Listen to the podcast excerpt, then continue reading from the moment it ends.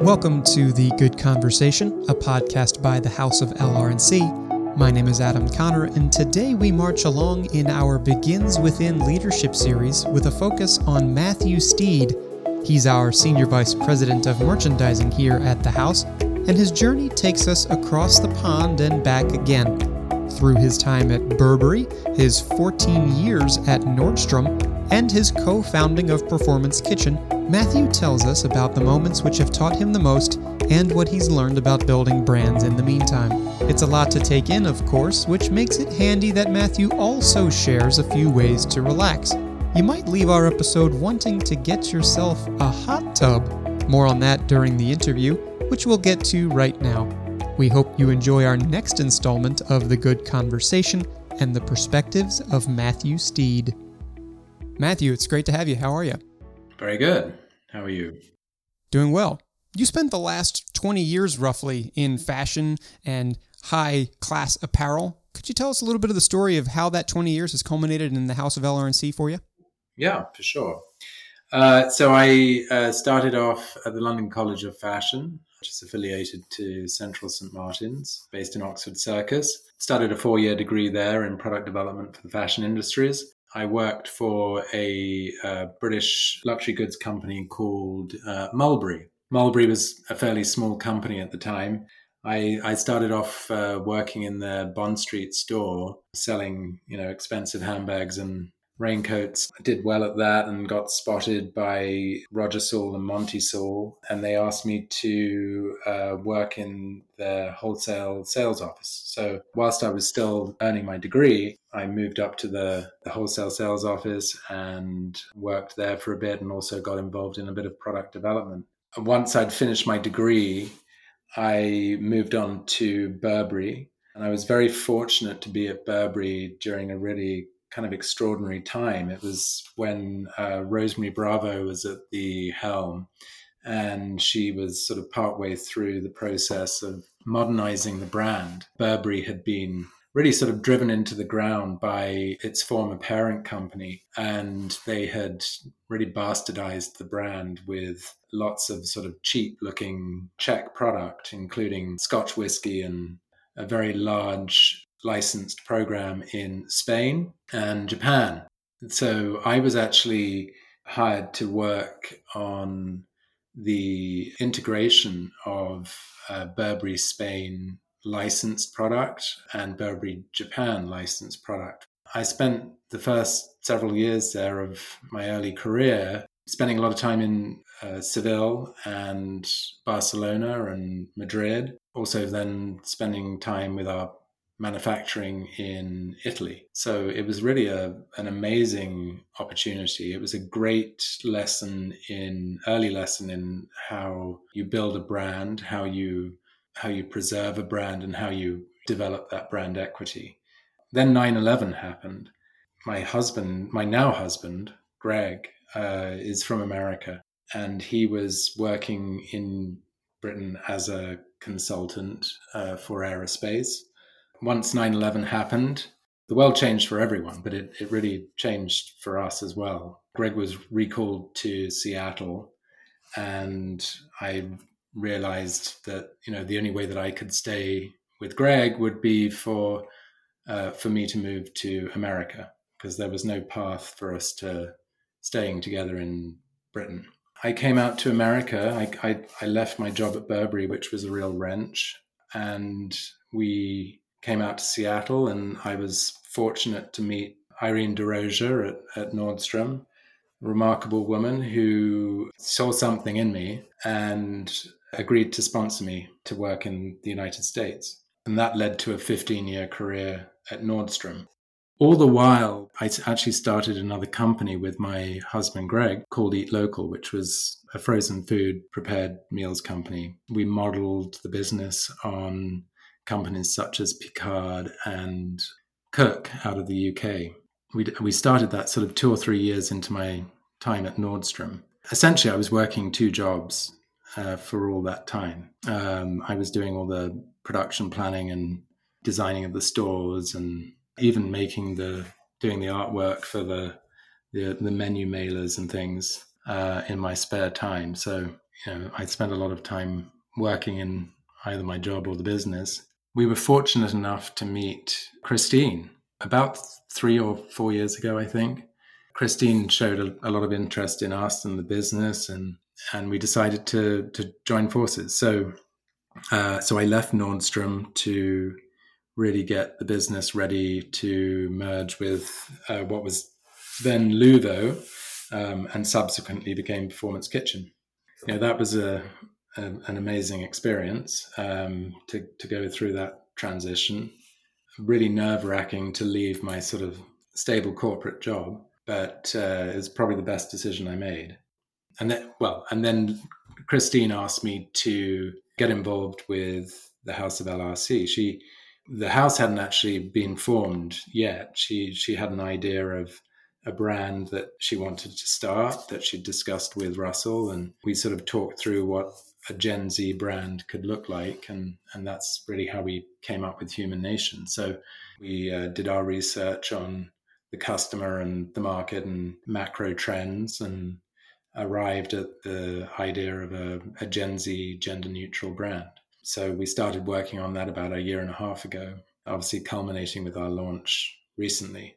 Is there anything so far that surprised you about being here, whether it be about the house itself or the people that live in it?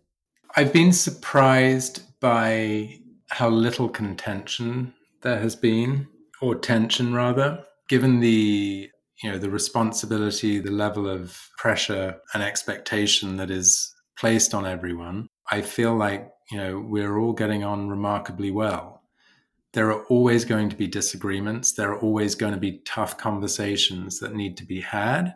But I feel like when we've we're having those conversations, you know, they've they have always tended to be respectful, well thought out, and everyone's opinions have been valued. So really just very surprised by how civil everything has been given everything that we're looking to achieve. And I think that we should be really proud of the culture that's developing.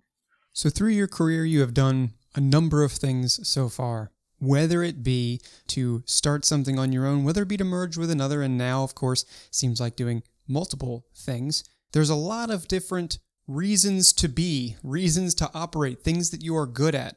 What would you say is your ultimate why or your ultimate purpose for being at a particular place at a particular time when it comes to your career? Well, I think you know, I've been responsible for for birthing a lot of product into the world and a lot of container ships of stuff. After a while, I found that I became a little bit jaded.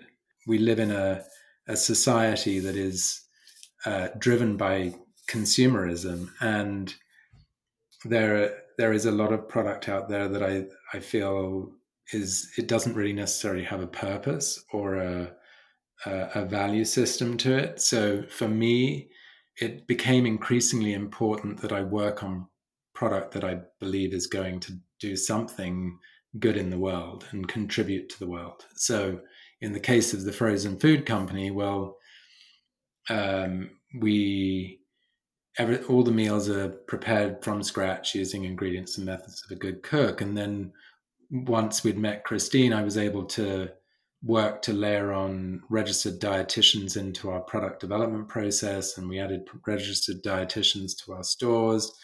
And now we provide a range of 180 medically tailored uh, meals that can be used for all sorts of uh, targeted nutrition solutions. Um, and we're about to launch with um, a major insurance company in Florida with you know shipping meals to their vulnerable seniors, um, but providing them meals that are truly nutritious and will really benefit their health. That versus what the competition provides, you know, I feel like in that case we're really making a difference.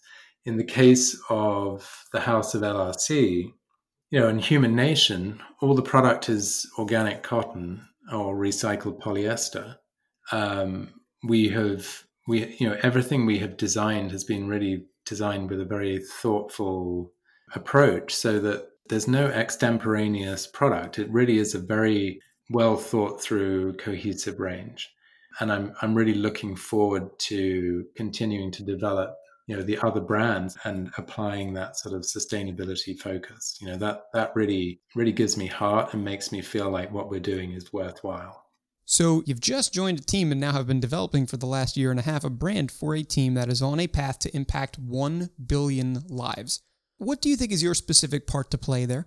Well, really to be a coach, support and mentor of the team. I I really see my role as being able to help build the team, so really identifying the right talent and then making sure that, that that talent really has the support that they need to achieve their goals. I think I really believe the best thing that a manager can really do is is give an employee plenty of responsibility, lots of trust, and and help them really believe in themselves and their ability to achieve their goals. You know, I think my I've always been given been very fortunate to be given lots of responsibility from very early on in my career and and I believe that's why I was able to develop uh, into the pro- professional that I am now. So I, I try to really pay it forward.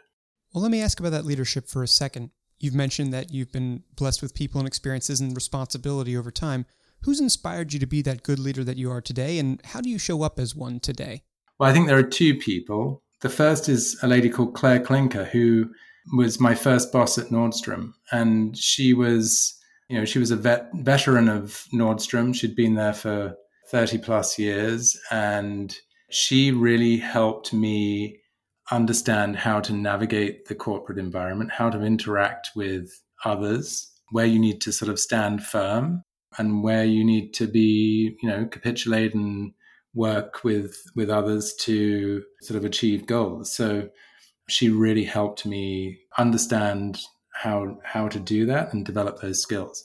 And then, of course, I couldn't not mention Christine. I mean, Christine has been an amazing leader to work with. I mean, she's truly inspirational. And again, I think with Christine, she's given me a lot of responsibility and and trust, and and I've seen that sort of same support from her as I try to give to my team members.